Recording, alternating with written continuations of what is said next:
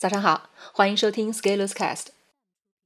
今天和你分享的文章是：吃你的饭，砸你的锅。有一位著名的辩手宣布永久退出社交媒体，直接原因是人民日报点名，国家大义容不得巧舌如簧。而在此之前，辩手还在为自己的行为百般辩解，甚至辩手的粉丝仍然在洗白，直到人民日报发声以后，才连忙认错。北外有一位老师，几年前离开了中国，在网络上发表大量攻击言论，夸其他的国家有多么好，顺便踩一下中国有多么差劲。到了他国以后，却发现好像也没有说的那么好。但是牛吹出去了，打肿脸也要扛。最近疫情肆虐，北京方面说未参加医保者境外输出病例自费，他于是庆幸。幸好自己暗地里仍然在国内交社保。有一句话叫“拿起碗吃饭，放下筷子骂娘”。换句话说，就是吃你的饭，砸你的锅。商业节目里的选手，一面在享受国内的名气，赚着国内市场的钱，另一面却在做对不起中国人民的事情。这个到底是教育的缺失，还是人性的沦落？赚钱没有问题。中国市场广阔，人口多，欢迎各路高人大显身手。但是你不能做的一件事情就是吃里扒外，台上一副模样，台下一副模样，一边数钱一边骂人。这在七十年前叫做汉奸。当然，现在是和平年代，我们不会用这种斗争性很强的词了。中华民族持续千年，有很重要的一条原因就是我们对祖国统一。民族团结这条底线的坚守。什么是国家的统一？什么是领土的完整？这些是所有国人都需要坚守并且严格守护的。这些由不得任何人以任何的形式来破坏。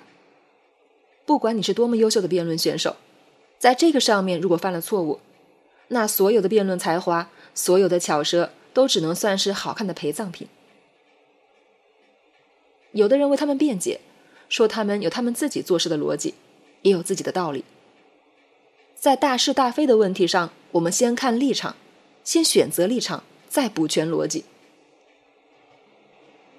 的确有一些所谓的辩手沉迷于自己的三段逻辑，对待所有的问题都变成了一种理性、客观、中立的论调，这是一种非常可笑的行为。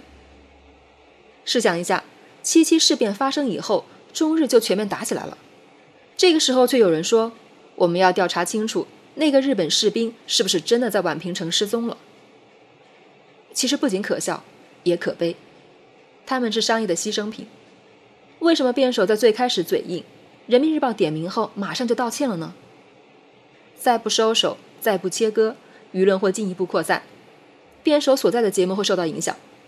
再往后一步，商业资本赚钱会受到影响。所以。也许现在选择不再出现，也只是考虑这样做才能继续赚钱。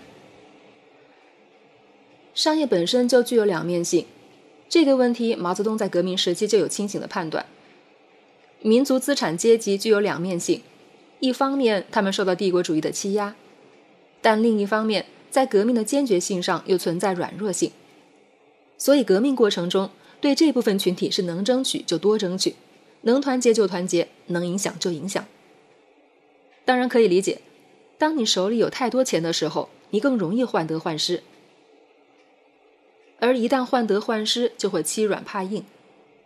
有钱可以在市场上获得更多赚钱的机会，可以借助影响力改造社会的思潮，比如说出资本是弱者的论调，还可以利用赚钱的话题给自己制造更多的光环。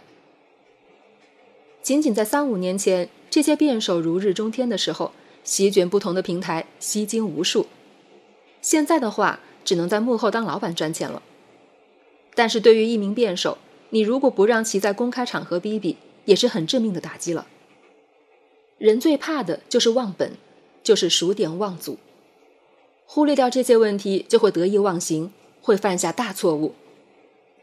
我们希望有关方能真正认识到这个问题的重要性。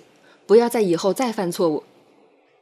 如果能认识到这个问题，那就是惩前毖后、治病救人，属于人民内部的矛盾，仍然可以受到市场的欢迎。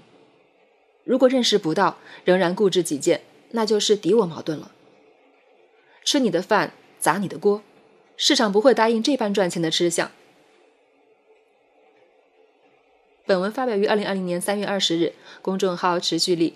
如果你喜欢这篇文章，欢迎搜索关注我们的公众号，也可以添加作者微信 f scalers 一起交流。咱们明天见。